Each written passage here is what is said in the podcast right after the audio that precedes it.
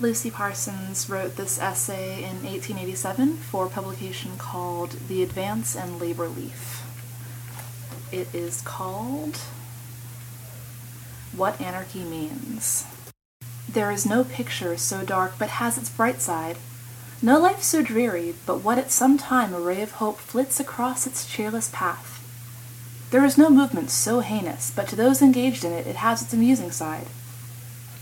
But who can assume for one moment that the awful, horrible, anarchistic movement of blood-drinking anarchists can ever have any amusing side to it? How could such fiends ever smile?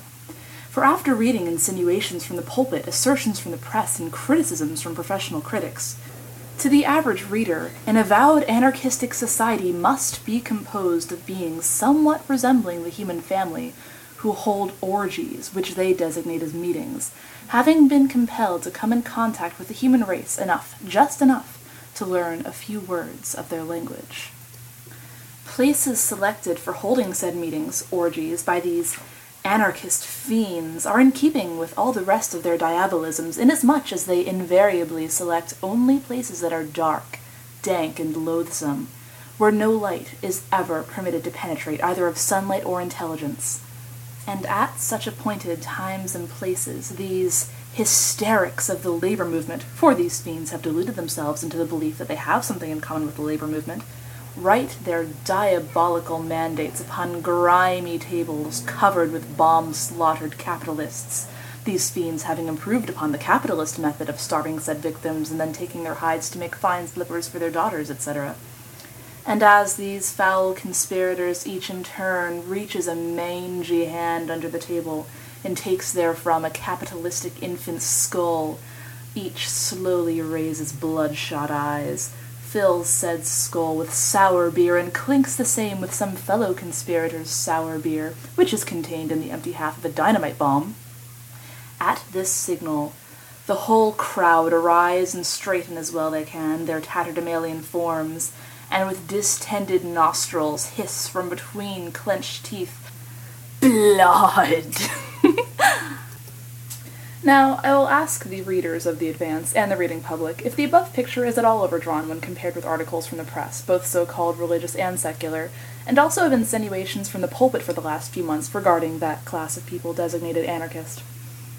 The amusing part of this business to the average anarchist is just here, i.e. that we are being used just now as a kind of bugaboo, a scarecrow to frighten the capitalists into certain concessions to their rebellious slaves. Otherwise, said slaves might become anarchist fiends and this little game is being played for all it's worth by certain labor reformers and especially by the church. But the capitalists don't frighten a dollar's worth. In substantiation of a thousand illustrations coming under the observation of anarchists all the time, I need here but note a few, and these from the pulpit. The Reverend Hugh O. Pentecost of the Congregational Church, Newark, New Jersey, in his sermon entitled The Henry George Solution of the Labor Problem, as reported in the New York Standard, says, if you say that Henry George is an anarchist, you will simply be exposing your own ignorance. A man who writes two or three books of a purely philosophical character is not an anarchist. A book is not an anarchist's instrument. Before you pronounce judgment on a man, you want to hear what a man has to say. Wonder if the most Reverend Dee has ever heard of Reclus, Kropotkin, Bakunin, Proudhon, Marx, Fourier, and a host of other renowned anarchists who have written books of a purely philosophical character. From the same sermon I take this extract. The Roman Catholic Church has made a big mistake in opposing the Knights of Labor. I have studied the Knights of Labor for several years, and I have become convinced that the organization is one of the great bulwarks that stand between society and red-handed anarchism. Does this reverend gentleman throw this out as sop to capitalists? Yes, bulwarks, red-handed anarchism, etc. Well, it won't work because the 21 demands of the Knights of Labor platform are an endeavor to supplant the present wage system by a system of cooperation and, my dear friend, red-handed anarchism where and when the wage system has ended. Every attempt of labor organizations to improve the condition of the wage worker is, when successful, a limitation of the capitalist power, authority, and a limitation of the severities of the wage system.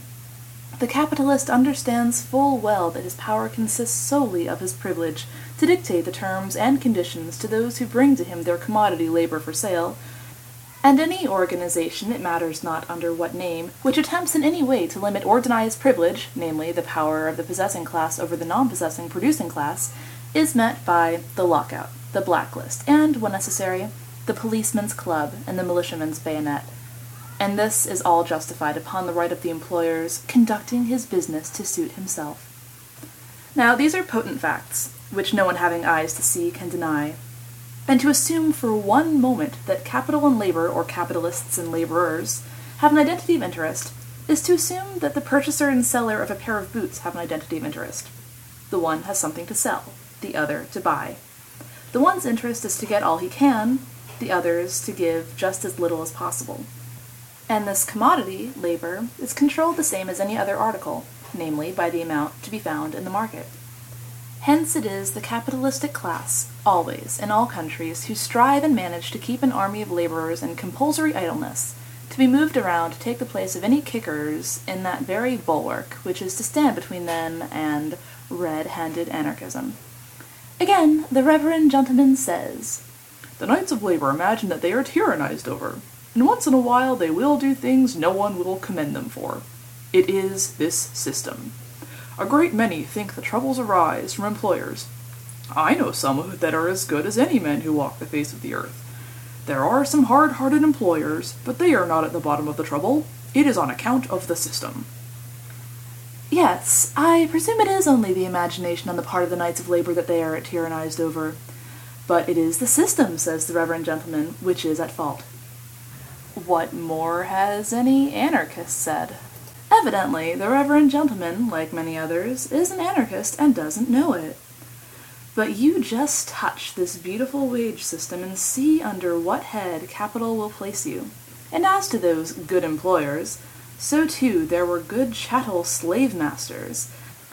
But what did that have to do with the system of chattel slavery, except to prolong its existence by having the good slave masters held up as shining examples to prove the harmony existing between master and slave, which the horrible abolitionist would sever.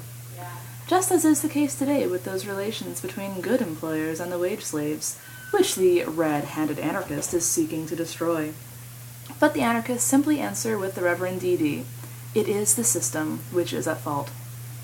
Well, if it is the system that is at the bottom of the trouble, then it certainly should follow to the average thinking person that the system must be changed.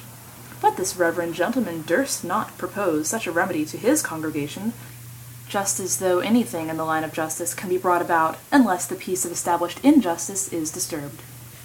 I will state briefly, for the information of those who are so busily engaged just now in declaiming against the system and declaring that they are not anarchists in the same breath, that our position is about this, to it.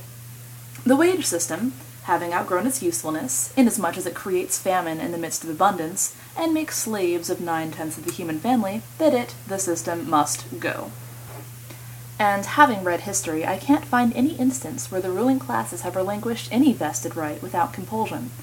And knowing that private property and the means of existence is a vested right as much as any ever was or can be, it being upheld by the constitutions of all governments, backed by their powerful armies, we don't believe the privileged class are going peaceably to surrender these vested rights.